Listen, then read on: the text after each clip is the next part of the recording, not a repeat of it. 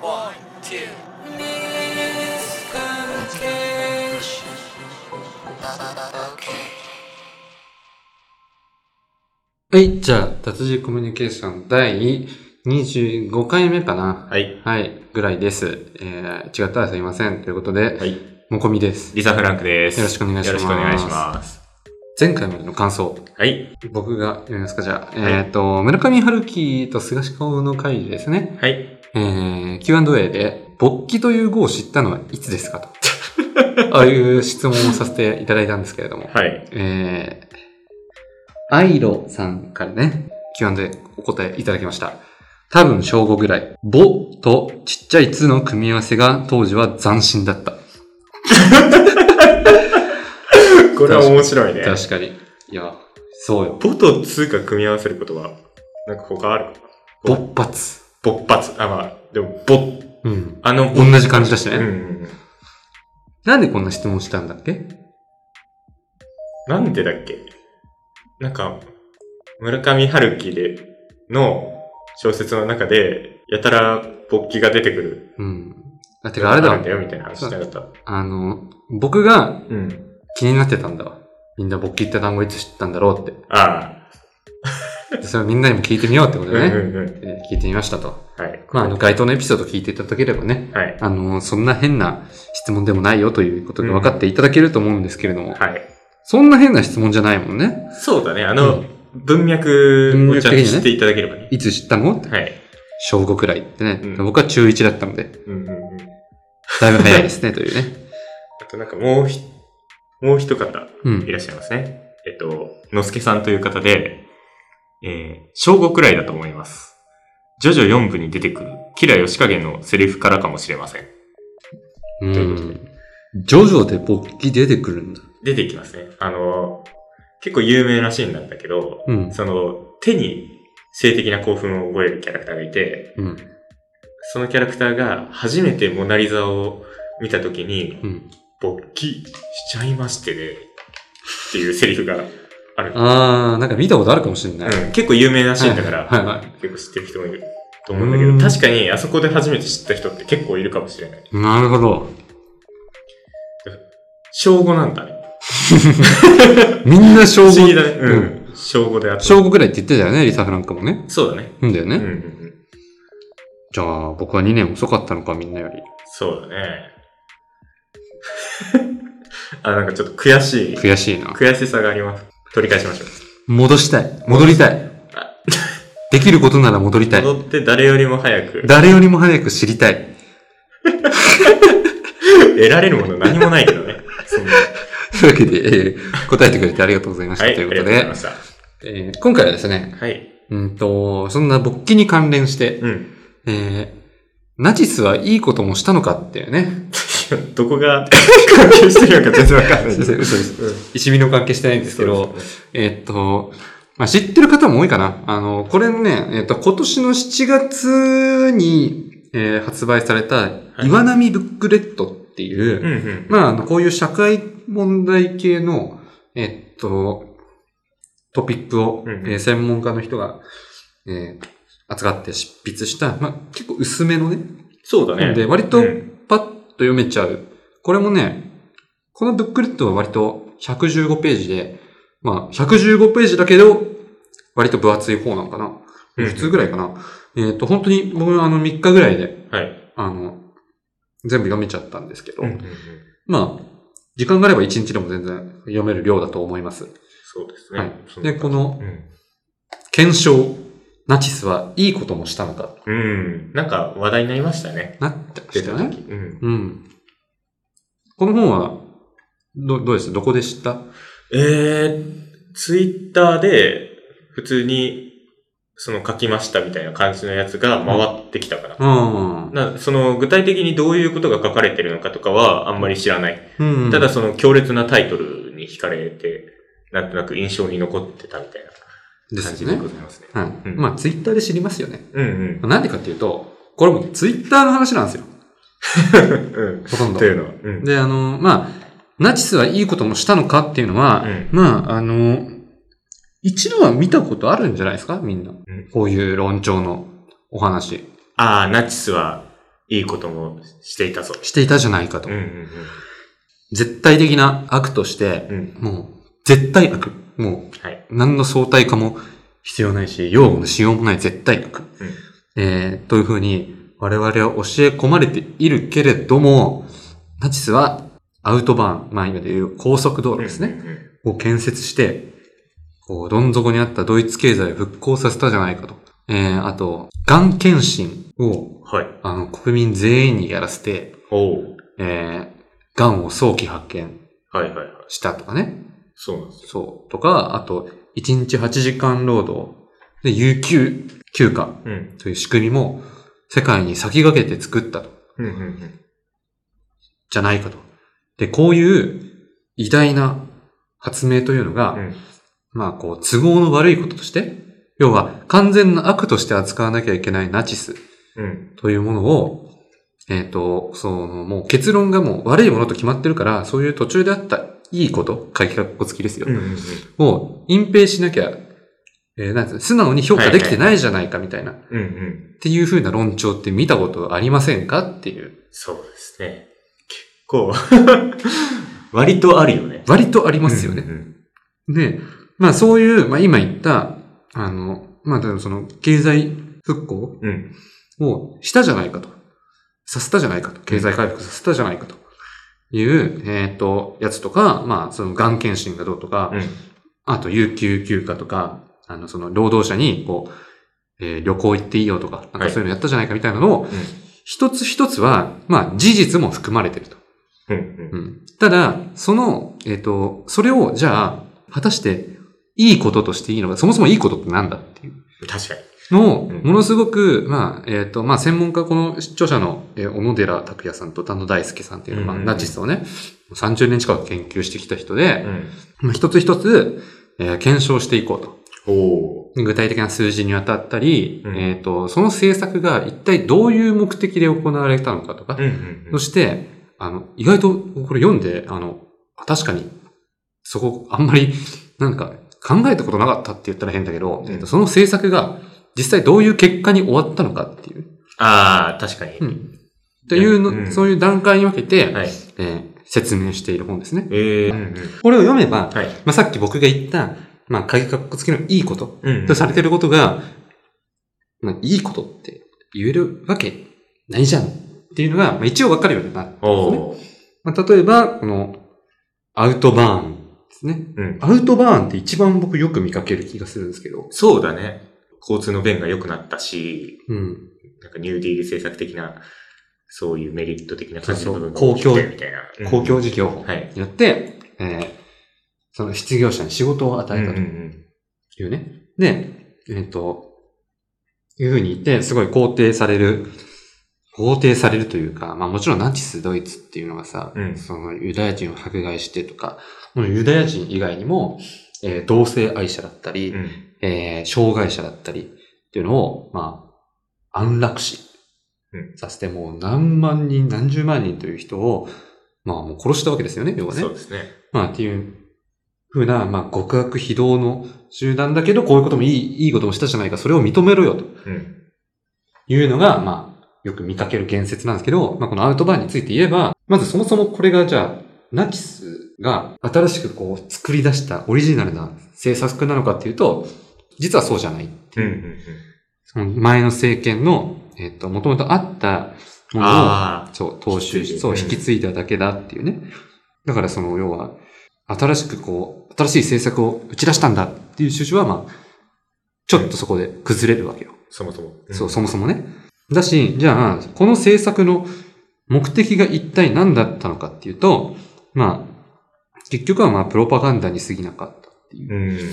うん。要はこう、新しい政策で、えっ、と、労働者を救ったぞ、みたいな、はいえーまあそういう広告ですよね。わかりやすかったんだうんうんうんね。そういうやるのが一番。っていう、まあそういう、こう、国民に対してこう、やってるぞって訴えかけるための、まあプロパガンダだったっていう。でそういう、えっ、と、そのプロパガンダが、まあ今にも引き継がれちゃってるっていう。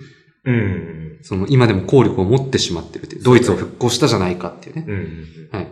まあだから、えっ、と、そういうことがまあもう詳しく書いてありますよと。で、まあ確かにその一定の影響はあったと。うん。景気が上向いているっていうふうに国民も思ったし、こう、景気が良くなると、まあみんな元気になるじゃないですか。うん。っていうふうな一定の効果はまああったんだけど、まあただ、実際のじゃあ数字として結果的にどうだったのかっていうと、まあ、ものすごい絶大な効果があったわけでは全くない。ああ、出てないんだ。そう。まあ、あの、ただね、ここで僕もね、ちょっと読んでてもね、うんなんかもうちょっと詳しく知りたいなってところではありましたね。一応ちょっと読んでみるうと、ん。全体で見ると50万人程度の雇用を生み出すにとどまったって書いてあるんですよ。うん。うん。で、えっ、と、まあ、失業時、あの、まあ、50万人だから、まあ、すごいじゃんって思うかもしれないけど、まあ、そういうふうに評価することもできるけど、失業者が、まあ、その時点600万人いたんだって。ああ。でその中で50万人っていうと、まあ、じゃあそこまでじゃあすごいことだったのかみたいなうんことが、まあ、書いてあるんですね。ただ、まあ、これが実際どのくらいの数字なのかっていうのは、まあ、僕はよくわからないんで。そうだね。うんちょっと比較したいところだ比けど。較したいところはあるんだが、まあ、確かに、もう、一番の功績だって言われる、言えるわけではないのかもな、というふうには思いますよね。ただ、えっと、まあ、もっと、その景気、確かに景気自体は、すごい回復したんですよ。うんうんし。たんだけど、その一番の要因は、まあ、軍需経済。おー戦争の準備のためのはい、軍備増強のために、要はその武器を作るとかさ、うん。なんかそういう軍備拡張のための雇用、えー経済復興というものがまあ一番の要因だと。うんだからもう最近の研究とかだともうアウトバーン建設自体触れてないみたいな。もう大した別に話じゃないから、それ自体はもう別に触れるまでもないみたいなこともあるみたいですね。そうなんですね。うん。で、この、 あの、軍事き、まあ、軍需経済っていうのはさ、まうあ、ん日本もその、えー世界大戦終わって、えー朝鮮戦争のおかげで復興したみたいなところがさ、うんうん。あれとかって言うじゃないですか。で、あの、これも一番もう、まあなんか、マジでと思ったのが、その、とにかくお金を使いまくるわけですね。そうんの、うんはい。軍備拡張のために。で、なんかこう、借金というか、まあえー、赤字手形も発行しまくってみたいな。うんで、それがあの、財政支出支出はい。の国家支出の、えー、61%。今で言う11兆円。 61%はやばいよこんなんさ、 ま、ちょっとここ、びっくりしました。61%ってさ、な。うん。いや、そんなん、うまく言うわけないやん って。どう考えてもおかしいよね。だって今、日本政府がさ、国家予算の60%軍事費に使いますって言ったらさ、なんか、大丈夫大丈夫どころの話じゃないよ。もうシムシティとかのパーセンテージだよね。おかしいよね。割り振り方。なまあ、とにかくドイツ、その要は政策的には、もう戦争をして、えっ、と、他国の領土を奪ってうん。広げていくっていうことがもう前提になってたうんうん。政策なわけで。じゃあ、なんかそれをじゃあ、なんか、それで確かに経済、景気は数字上回復したけど、本当にいい政策って言えるんですかっていう。そうですね。でなんかそれを踏まえて、じゃあアウトバーン建設したのがいいことなんですかっていう、まあ、こういう感じで、えっ、と、論がどんどん進んでいくわけですなるね。ほどね。うん。アウトバーンとか、なんかさ、授業とかでもさ、うん。さらっとだけやるでしょさらっとやるね。そのアウトバーンっていうので、その雇用を増やそうともしていたみたいな感じで、うんさらっとだけ触れられるから、うん。なんていうの、心の中で、あれなのかね、なんか、ああいうこともそういえばやってたんだよな、みたいな感じのが、うん。ずっ。と残ってて、で、そういう、いいこともしたん、してたじゃないかみたいな論論に触れると、あ、まあ確かになっていうふうに納得しちゃうのかもしれないね。うん。気持ちはわからんでもい。ないかもしれうん、そうなんだよね。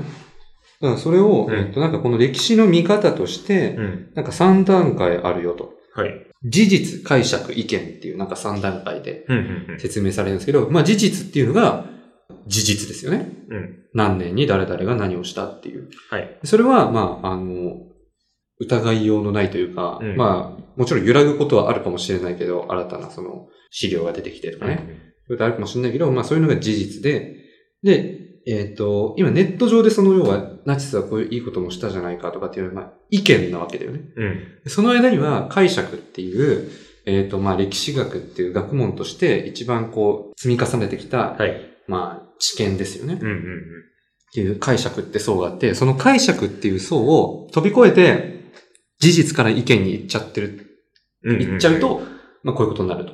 なるほつど。まりだから景気は確かに上向いたうんうん。けど、まあその目的は結局、まあ戦争をして儲けようだ。なんか戦争をすることが前提で、うん相手の領、えー他国の領土を奪って広げて、そこから奪うっていうことが前提であったと。うん。でそれがまあ、なんかまあその倫理的に戦争がどうだとかって以前に、まあそれがなんか、ね、勝てる見込みがあるかどうかっていう のがさ、戦略的にもちょっと怪しいしさ、そうだだよかねらうん60%つぎ込むって相当うんうん。なんかやばいしさ。なんか、だからそういう、まあ、えっ、と、のをまあ無視して意見に行っちゃうっていうのが、まあ、うん。だいぶ危うい。危ういですよねっうていうね。まあそういう話があって、他にもですね、ナチスは労働者の味方だったのかっていう主張があるんですけど、えっ、と、換気力講談っていう余暇の喜びを通して労働の力を増進するために、まあみんな労働者に、こう、レジャーを提供していたっていうね。へえ。まあそういう任務に当たった団体、集団がいるらしいんですけれども。うん。今はだから、働いてほしいわけですね。うん。ナチス、えー政権側としては戦争のためにですうんうね。ん。で、旅行行っていいよとかさ。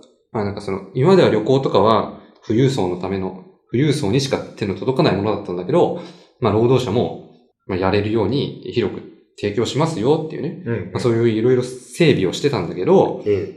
だからまあ、それ、えっ、と、例えばですよ、その、8時間労働、有給休暇を義務付けるとかっていうのを、うん。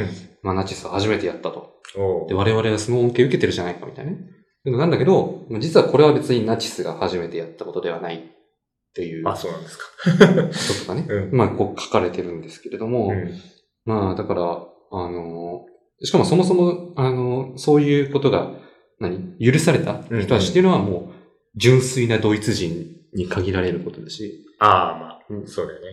で、その思想背景には、なんか、まあ、ドイツ人の帝国を築くためのさ、うん要はもう純粋なはいドイツ人のためのって、だから他の障害者だったり、同性愛者だったり、うんえーユダヤ人だったりとかね、でそういうのは、どんどん排除するっていうね、そういうのが、まあ、徹底してそこがこうう、んそこが徹底されてるんだなそっていううだね。ね。もう、ザ優勢思想だかうんそうそうそうそう、みたいなことが、まら。あ、ん。書かれて、えーいるわけですね。はい。まあなんかそういう、えーまあとにかくなんかいろいろなからくりがあったってことですね。そういうことか。その単に、えっ、と、こういう政策を行ったからこういう効果が出たとかじゃなくて、まあなんかいろんな、えー見方があるよと。うんで、まあそういう論調でね、この本は書かれてるし、まあ結構説得力もあるし、結構面白かったんですけど、ああと、そうだ、ここだ。だからナチスがさ、その国民の健康を増進したみたいな。うん。さっきも言ったけど、さっき言ってたうん。ガンのね。そうそう、癌の撲滅運動うんとかなんだけど、これ本当に、で、確かにその癌の撲滅運動っていうのは検討されてんだけど、その、そういう法律うん。要はちゃんと検査しましょうとか、みたいな法律は制定すらされなかった。そうなんですか。うん。唯一、んえっ、と、ダンツイヒってところで、はいえっ、と、癌検診を、まあ、えー30代、30歳以上の女性と45歳以上の男性すべてに無料の癌検診を受ける権利が与えられたと。うん。ただ結局それが現全国的なものになることはなかったうし、ん。一番なんか、うわアホやなみたいな思うのが、がん研究に携わるポストうん。から100名を超えるユダヤ人や共産主義者が追放され、それによってがん患者登録所の活動が困難になったと。マジでっていうね。すごい。がん研究やりますって言って、でもユダヤ人とか共産主義者は追い出しちゃったから、その研究機関が維持できなかったっていうね。なんか何がしたいのかっていう、えー感じですけれども。結局、まあ戦争が長引い長引いちゃって、がん研究してる暇なくなって、ほとんどのプロジェクトはまあ打ち切られたっていうね。わけわかんない。そう。確かにその辺の結果みたいなところにうんうん。言及してる人は確かに見たことないかもっていう。そうこうだいうね。ことやってたんだぞって、うんうんじゃあそれ結果的にどうだったのっていう一番大事なところがなんだけどね、本当。まあ、なので、まあうん結構、えーっと、そういうことが、えー、勉強になりましたっていうのが一応一つの感想なんですけど、うん。えー、まあちょいちょい疑問に思うところはもちろんありますね。うんうん。あるんだけど、まあ、それよりも、この本がね、こう書かれるきっかけになったっていうのが、まあツイッターで、この著者の人が、いや、ナチスの政策ってこう30年くらい研究してるけど、肯定できるとこないっすよってツイートしたら、うん。まあ、めっちゃ炎上したと。いや、アウトバーン作ったじゃないかとか、まあなんかこういうことやってたじゃないかっていううんね、うんまあそれはもちろん研究者だから知ってるわけよ。うん。うん。でそれが、まあ、ちゃんと精査すると別に評価できるものではないっていうことまで、ね、まあ研究してる専門家に対して、まあちょっと聞きがじったぐらいの知識でうん噛みついちゃうみたいな。でもそれ、な、なんでなんだろうっていう。なんでそんなことしたんで すか 僕はしてない。 全くしてないいやでも、ありがちだよね。うん。何釈迦に説法うん。系ね。釈迦に説法のもあるし、うん。あと、そこまで別に肯定する必要もなくないっていうのはちょっと思うんだよね。ん。そう。肯定するっていうのは。あだからそのナチスのことを、ああ、そういうことうかん。確かに。そこまで向きになる理由が本当に一つも見つからないし。冷静に考えた ら。うん。まあ、なんかそのうん学校教育で、要は先生から、あはいるいは教科書から、まあナチスは悪ですよってこう、まあうんある意味さ、教育ってさ、その抑圧でもあるわけだから、まあそうだうんね。押さえつけるはい。ってことでもあるから、そういう教科書的なものを疑って、うん。自分の目で真実をみたいな。ハマりがち なね。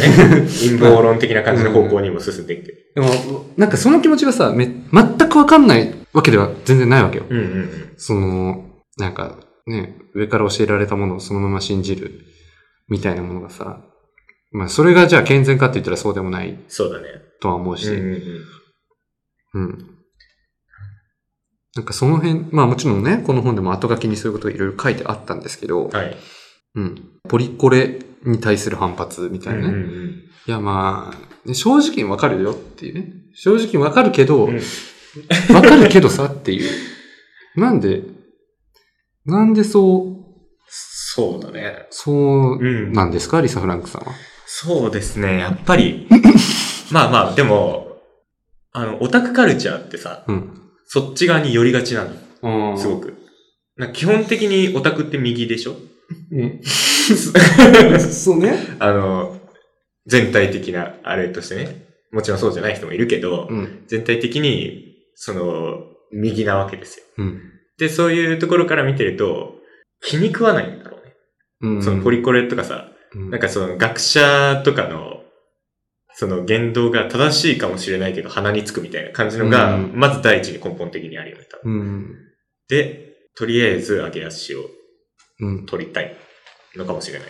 そうね。なんかこの本にも書いてあったけど、じゃあ中国共産党のウイグルに対する集中はどうなんだみたいうな。ん。じゃあってなんだ それ関係関係ねえしっ ていう。いや、だからその、そっちを批判しないのにナチスは悪だばっかり言ってて、うんうんそれはダブルスタンダードだみたいなさ。うん。うん。いや別にそれは、それはそれで問題であって、うん。別に、ね、中国とか、まあ、ロシアとかが、どんなに悪いことを、極悪非道なことをしていようが、別に、それによって、じゃあ、ナチスは、それに比べたらいいよね、とかって、そそんなこと、そういうことになるわけでもないし、絶対ないないよね。そう、別にな、なんかね、そういう相対的にどうとかっていう話でも全うんう然ん。ないわけそうですね。じゃない、はい。そこがなんかね、じゃあ何々はどうなんだの手法めっちゃ多いよね。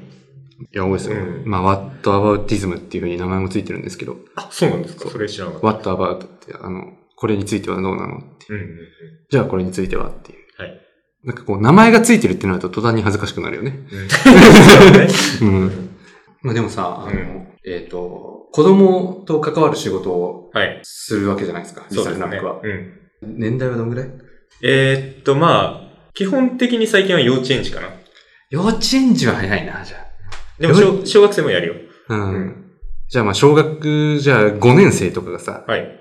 ナチスはアウトバーンを建設して経済回復させたじゃんってさ、言ってきたらどうするどうしよ う。いや、相当難しいよ。なんかさ、この本でさ、まあ確かに、まあ、この学術的に、はい。こうなんだとかっていうことは分か,、うんっうんうん。分かったよ。はい。だったし、まあ、どれだけ、まあ、ナチスがこう、ユダヤ人迫害したとかさ、うん。まあ、そのなんつうの、まあ、映画とかでもさ、見たことがあるし、まあ、もちろん、それは、あの、教科書でも読んだし、あの、夜と霧とかさ、うんまあ、そういう本も読んだことあるし、知ってはいるんだけど、まあ、それでも全然知らないことたくさんありましたよ。うんうんううん。ってい。ん。そうう。で研究がこうやって進んでるんだなってことが分かったんだけど、うん。でも、実際に僕らが問題としなきゃいけないのは、そういう人が本当に目の前に現れたらどうしますかっていう。うん。ことだと思うんですよ。そうなんだよね。そういう人たち、多分、話、どれだけ具体的に話しても、うん。多分理解してもらえないっていうか、うんうん。そもそもその研究自体がどこまで信憑性があるもんなのっていううん。感じで弾かれちゃうし、なおかつ子供となると、確かにそういう、なんていうかさ、ちょっと危うげな思想が垣間見える子供っていうのはいるんだよ。うん。な例えばさ、ひろゆきだよね、本当に。はい。はい。んそのひろゆきのさ、うん。それってあなたの感想ですよねとかさ、うんま。あそういうのもあるけど、うん。なんつうの、論破主義うんみたいな感じのがさ、染まってたりとかもするし、あと、最近はさ、最近の子供だと、親もインターネットに結構もうすでに若い頃から触れている世代じゃないですか。うんうん30代とかとなると。うん。で、その子供だからまあ、インターネット第二世代みたいな感じでうん読んでもいいかもしれないけど、うんその親が熟成されたさ、うん。そう いう、なんていうの、思想の持ち主だった場合、んその、子供にもストレートにさ、うん。それが伝わってしまってるわけで、うんで、それに対してさ、あの、こう、これは本当はこうなんだよって、いくら説明しても、うんその子供だと、まあ、小学生とかだとさ、その、自分の中の正しさがやっぱり親が強いじゃん。強い。だから、その、どういう風に説明してもやっぱり通らないうんんだよね。うん。そう考えると難しいよね。難しいよね。いや、親の影響で言ったらさ、うん。僕も忘れらんないんだけどう、ん小学2年生の時に、はい。あのー、まあ、ある男の子がいてねう、んうんうん。で、言い合いにあったんですよ。はい何、何についてかっていうと、うんえー全国って言葉あるでしょはい。全国。うんうん。全国って言ったらさ、な、な、なんの、全国って何え日本全部ってこと日本のさ、うんそう、北海道から沖縄まで全ての都道府県って意味じゃん。うんうん。でも僕、その子は、世界中の全ての国だって なるほどね。言い張ってたわけ。うんうん。言い張ってて、で、えいやいやいや、違う違う違うって、日本全国ってうん。いう、日本のその、都道府県全部のことでしょ、日本中ってことでしょってうんいや、全部の国なんだから、世界中すべての国だっつって。うん。うん。で、いやいや、だだから、 だから小学3、2、3年生だと思うの ね。で、僕もさ、そんな言われたらさ、自信なくなってきちゃうしさ、 そしたらさ、相手がさ、いや、なんかお母さんがそう言ってたみたいなこあと言ってきたのね。うんうんそれで、じゃあお母さんが言ってたんだったらそうかと思って、あ。ああ。僕もうそれで引いた、あの、もうやめたんだ よね。うんうん。そっか。親の影響ってめっうん。ちゃでかいわけよ。やっぱ、その、なんていうかさ、地面、地面っていうかさ、その地盤じゃないですか。うん。もう、親のそういう教えは。うん。そこが根本的に崩れるってなるともう、天変地異だからね。うん。いや、それは難しいよな。それを打破するのはちょっとうんうん。難しいよね。そうだね。で、な、なんていうか、高校、大学とかになって、気づけばいいけど、うん。結構ね、根っこからそういう風に浸透しちゃってると、うん。なんていうか難しいところもある。そうだよね。うんど、どうしたらいいんだっていうね。で、この本はさ、まあ、その制作、はい。まあ事実うん事実と、あとそれの目的と、うん。えー事実を見て、ただその事実のページだけ見ると、なんか一瞬いいじゃんって思っちゃうんだよね。うんやっぱり。うん僕もこれ読んでて、事実のところだけ見ると、あーあ、なるほどね、先進的だねって、見えなくもないっていううね。んうん。まあだから有機農業とかさ、うん。農薬を使わないみたいなさ、とかもそうだし、あと、まあ、ガン撲滅もそうだし、うん。まあ、禁酒、禁酒運動とかはなんか、まあ、やりすぎにしか見えないけど、はい。無料の検診所を設置するとかさ。でも、それの目的が一体何だったのか、うんうん。じゃあそれが実際どういう効果あったのかって、はいはい。順番に見ていくとう、ん。まあやっぱ評価できるもんではないよね。うん。ただ、これを、じゃあなんか、実際に、じゃあアウトバンがどうとかって言われた時に、この本を持ってきて、じゃーんって見せて、いや、ここにはね、 こういう書いてあるんだよっていう人にさ、言ったってさ、いやー、正直しょうがないよなっうんていう気もしちゃうんだよね。うん。そうね。ふわっとインプットされてるんだろうからね。うん。多分、まともに考えてないうんで。しょ、そういう人たち。うん。で、その、言ったところでまともに考えようともしないと思うし、そ,、うそこまで重要なことじゃないっていうか、うん。うん。なんていうか、その炎上とかもさ、うん燃やしてたのは多分そういう人たちだから、ん説明も通らないうんん。だろうし、難しいよ。そうだよね。だからなんかうん、その、こう、真正面から、うん。いや、だからこういう経緯があって、こうだからこうなんだよっていうふうに、真正面から言ったって、多分、喧嘩になるだけうん。なんだよな。そうね。和解の仕方がね。 そう。そこ難しいよね。なんていうかさ、うん、まっすぐなところから言って。その、言われてるひ、そういうことを燃やされてる側の人たちはさ、もう、うんざりしてるからさ、うん。怒ってそういう風にまっすぐ行っちゃって、さらにこじれるみたいなうん。パターンもよく見かけるしね。うん。いや、本当に、まあ、この、まあ、ナチスっていうと、あれだけど、てか、まあ、あれだね、あの、ジャニーズのさ、はい。あのー会見の時もさ、まあ、ナチスって言葉出てきましたよね、その、うジャニーズって名前を下ろさ、看板を下ろさないのは、株式会社ナチスとか、ヒトラーとかって、つけてやるようなもんでしょ、みたいなさ。いや、ありましたけど、うんまあ、だからまあ、ジャニーズもさ、やっぱり、ねえ、どう考えたってやっぱおかしうん。いわけで、おかしいね、あれは。えーな名前変えないのマジびっくりしたけどね。すごいよ。いや、無理だろ、それって。もう、うん。ブランドとしてし、なんていうかもう終わったことに気がついてないのかね。うん。な、な、なんだろうだってもう、それ日本国内で言ったらさ、うまだ成り立つかもわかんないけどさ、でももん。なんかう、、そういうわけでもないし ね。す、すごい取り上げられてるねうん。海外で多分。だから、うん。なんか普通に戦略的にも名前取らないのはうん。よく理解ができないんだけど、じゃあなんかそれ、あの、でもネットを見るとこう、キャニーズ用語派の人たち結構、いますね。っていうのはうさ、ん。あの、 なんでジャニーズばっかり責められるんだっうんていうのを言ってるわけですよ。まさにさっきの言ってたあれですよね。うんうん。なんかだんだん重なって見えるよね。こうのんうんうん。だから、あの、ジャニーズばっかり責められて、その告発者たちはお金目当てで、なんか言ってるんだからそっちも叩けよみたいな。うんまあなんかそうなのかもしんないけどさ、っ てね。そうだとしてもさ、ですよ。全然やばいからね、ジャニーさんとか。 全然ジャニーズの方がやばいでしょっていう。いや思うけど、でも、なんかそれはさ、まあ正論だとは思うけどさ、うんそれをじゃあそういうふうに言ったって別に、その人たちは救われない うん。し、ある意味被害者でもあるわけうんうんうん。じゃん。そうね。まあ、本当に知らなかった場合はね。うん。てか話変わるけど、ジャニーズのそういう噂って知ってたジャニーズのそういう噂は知ってましたね。どう知ってたえ、結構なんか、どう知っただろう僕、父親から教えてもらったかもしれないね。うんそれこそ。2000年代とかに、小学生の時。うん。うん。だから、ジャニーズにはあんまりいい印象を持ってなかった。最初から。いやーうん。なんかさ、僕も改めてさ、振り返ってみるとさ、うん。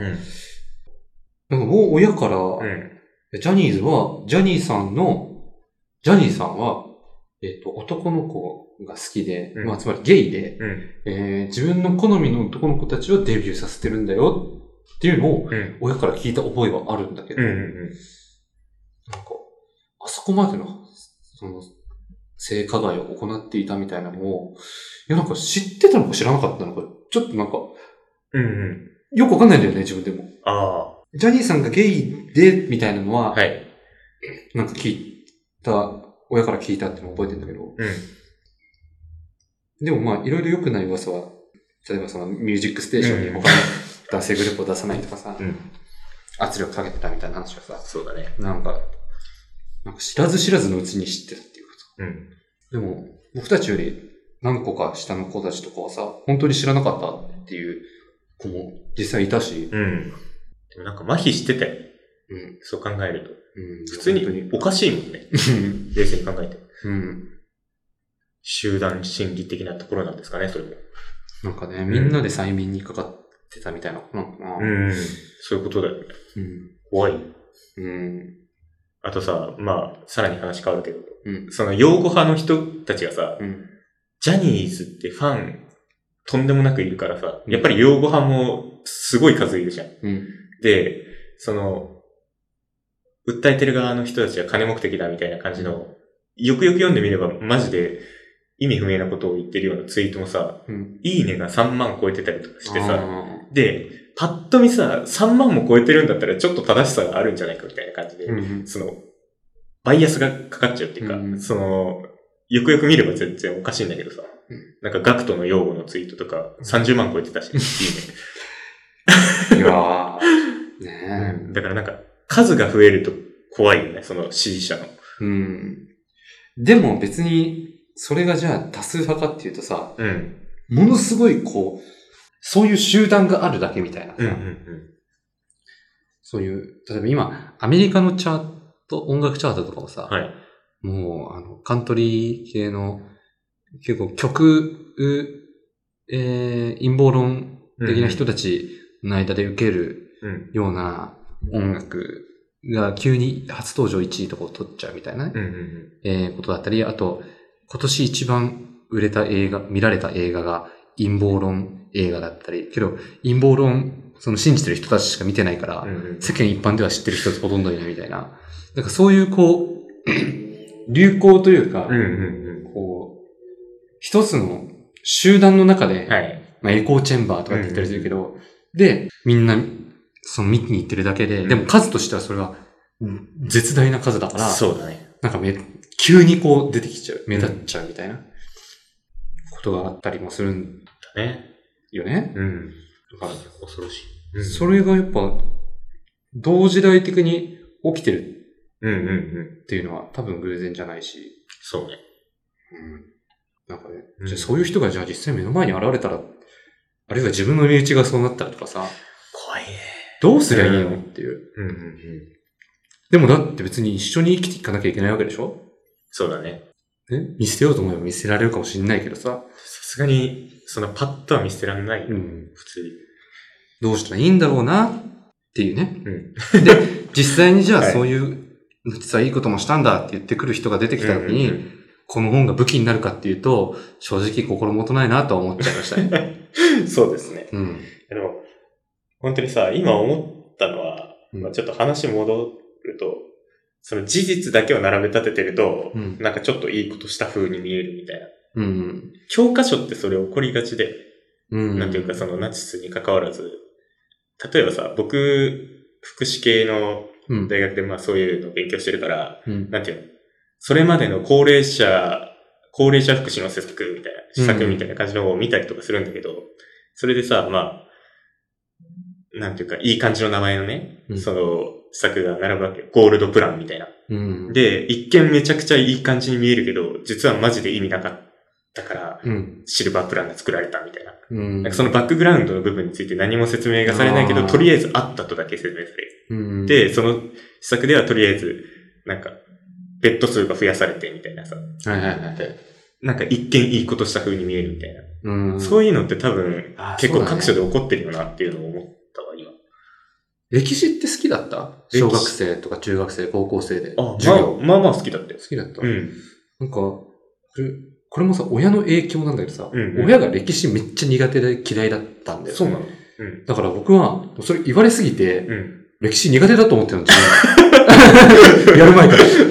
うん。で、実際小6で歴史始まってさ、はい。まあ正直、つまんなかったし、面白くなかったんだよね。うんうんで、中学校行って歴史やっても全然面白くなかったんだけど、高校入って日本史世界史やると面白かったんだよ。うん。おー。より深く見そるう見ていくわけうんで、うんそこでやっと僕面白いって思えて、まあでもあ僕ー理系に行ったんで、うん歴史つかなかったんだけど、でもその、いわゆる暗記科目としての歴史ってマジで意味ないうん。うん。し、むしろ、なんか事実だけを羅列すると、そう勝手にそこに自分が解釈、といううんかそれ、なんか、歴史学が積み重ねてきた解釈。はい。要はささっき言った、事実解釈意見ってうんいううん解釈っていうのは、その個人自分の解釈ではなくて、うん。あくまでも、いろんな人の知が積み重なったものとしての解釈っうん。て意味で、意見は個人的なものだけうど、ん。その解釈っていうのが、やっぱ踏まえることがやっぱできないうん。じゃん、暗記科目って。どうしてもね。だし、あの、例えば、織田信長とかさ、うん。なんか歴史上好きな人物あげてって言ってさ、うん。織田信長とかってさ、なんかなんとか有名だから言う人、言うかもしんないけどさ、うんうんうん。マジで織田信長好きなやつやばいか らね。どう考えてそうだね。も。ねうん。とんでもない、どれくらいの虐殺を繰り返した人物なのかっていうことそうですよ。うん。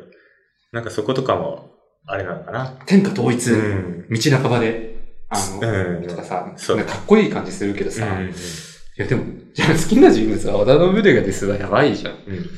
その辺で伝わんないもんね。うん。その、すべての、すべてのっていうかさ、長い歴史をさーっとさらっていこうとするともう、どうしてもそうなっちゃうからもう、それよりかはなんかね、一点に絞ってどっかしらをやるみたいな感じの方がいいような気がするんですが、うん。まあでも、全体を知るっていうのもまあ、うん。必要なことではあるし、みたいなね。まあ、そこはまあ学校の先生がちゃんと教えなきゃいけないってことなんだろうけどうね。ん。プラスアルファで。うん。うん豊臣秀吉が全国統一したとかね。うん。偉人って偉い人って書くじゃん。はいはいはい。なんか偉い人に見えるけどさ、でも、豊臣秀吉自体はまあ、結構、晩年いろいろこけたみたいなさ、そうなだんねか教わったと思うけど、うんななんかね、なんかその辺ってやっぱり小学生とか中学生までだと、うん。そういうストーリーみたいなのがあんまり教えられなかった気がして、うん僕はうん。うんそうだね。。高校でやっとそういうのも含めて教わったから面白く感じることができたっていううんことことだと思うんだよね。ナチスとかもさ、なんか、勉強したじゃん。したね。けど、な、何を教わったのか覚えてないもんね。うん。単語レベルで教わった覚えはあるけど。そうね。うん。その、虐殺とうん。アウトバ 虐殺とアウトバーン。うん。でも本当に、そこ二つだったかもしれない。その、、あとまあファシズムあがーどうだろうみたいな、そそうねのその、ムッソリーニとか並べられての説明だったりうん。はされたけど、うんうんうん。でもなんていうか、その、いいこともしたみたいな感じで考えられてしまうような余地があるっていうか、その、うん、隙間がだいぶあった状態で起こったね、多分。うん。だよね。うん。だから、まあそういう主張をしてるものに目が行った時に、おお、そうだったのかってちょっとなっちゃうもんね。そうだね。うん。まあ、というわけでね、まあ、この本は、えー、まあ、おすすめですよ。おすすめはするんだけど、ちょっといろいろ考え込んじゃったし、まあ、ふ普通に何点かね、なんかこの、制作を、後半制作を検討していくんだけど、一つ一つ。なんかその、オリジナル なのかどうかっていうところの検討でね、うん。いや別にこれはヨーロッパ他のとこでもやってたからナチスオリジナルじゃないようんうん。っていうふうにな記述が連続するんだけど、まあなんかそそもそもオリジナルって何なのかみたいな、まあ、確かに。なんかその辺が、なんかちょっと、うんあの、もやっとするところではうんありましたが、それはまあこの本の薄さだと、そこまで記述できなかったってことだとは思うんですけど。まあ、それはそうですう。ん。だし、ちょっと笑っちゃったのが、これの Amazon のレビューにさ、うん。中国の、えー中国の虐殺とか、ロシアの悪行とかに触れてないけど、それを否定ししてないのはダブルスタンダードだと思うっていう感想が載ってて、うん。いや、それ最後にそういうのが関係ないって書いてあるじゃんと思って。 読んでないのかなみたいなね。うん。読んでないで何回言うのはちょっと恥ずかしいことだなとそう。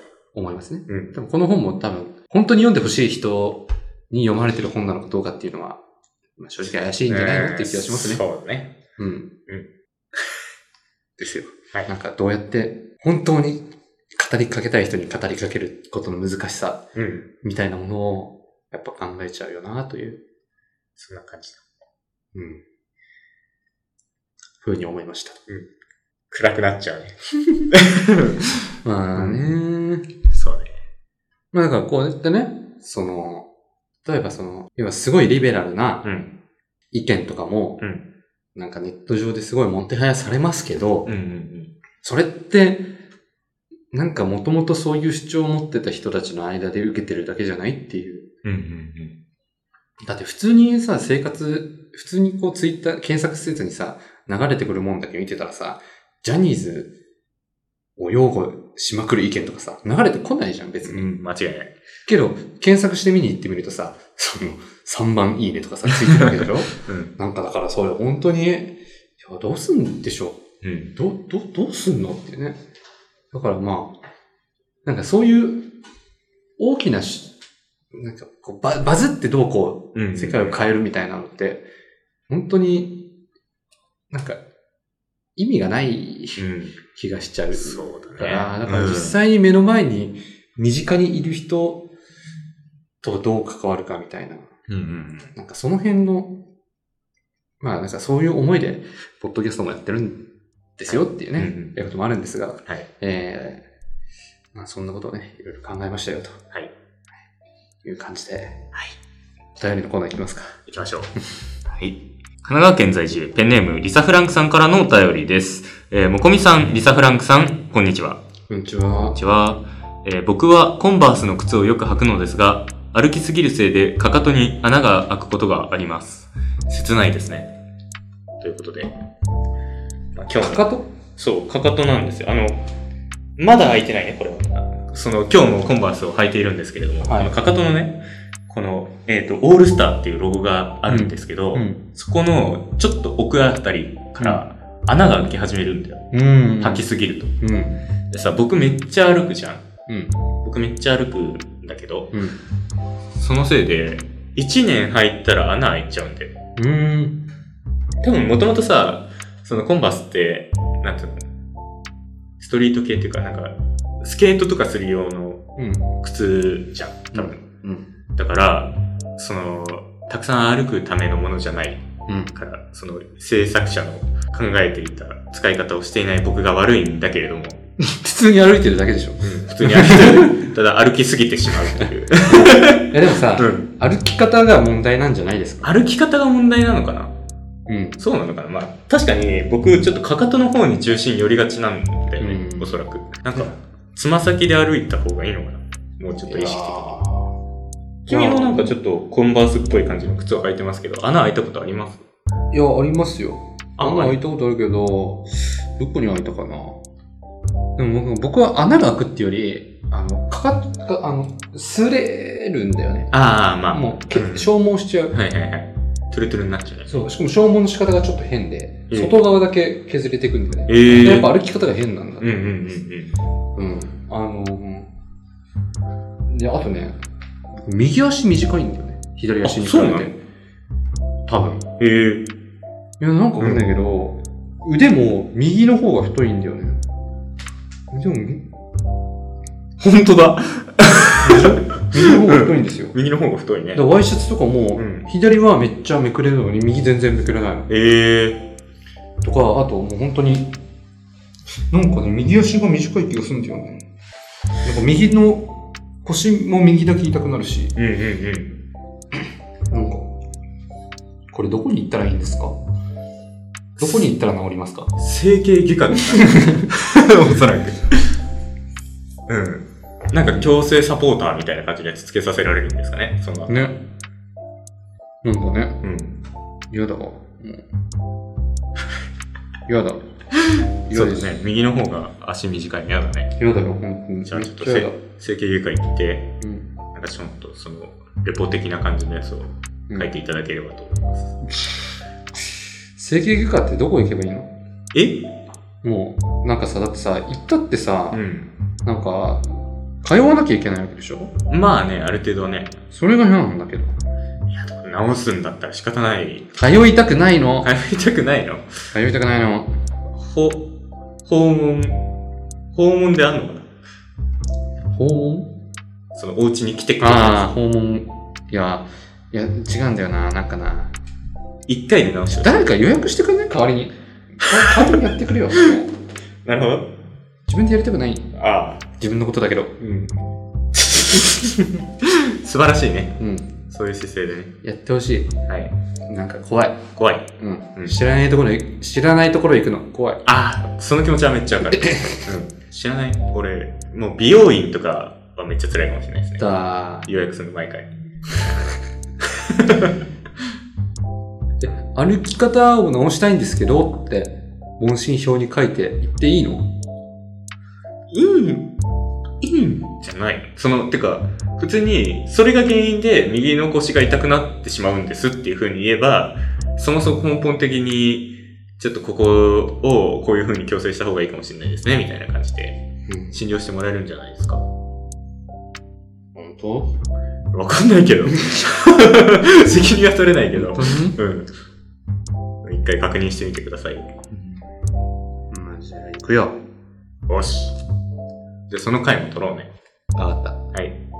ということで、Spotify、Apple Podcast、Amazon Music 等で聞いてる方、番組のフォロー、お願いします。。お願いしますえー、あとディスコードね、はい。。よろしくお願いします。はいえー、あと概要欄にいろいろリンク貼ってるんですが、まあ、あの、このナチスはいいことをしたのか、検証、うんうんうんね、リンクとかね、貼ってます。あと、書いた記事とかもね、まあ、ライブレポートだったりとか、はい。えー、まあ、ちょっといろいろやっておりますんでね、はい。見てみてくださえーい。見てみてくださいという感じで、はい。ありがとうございました。ありがとうございました。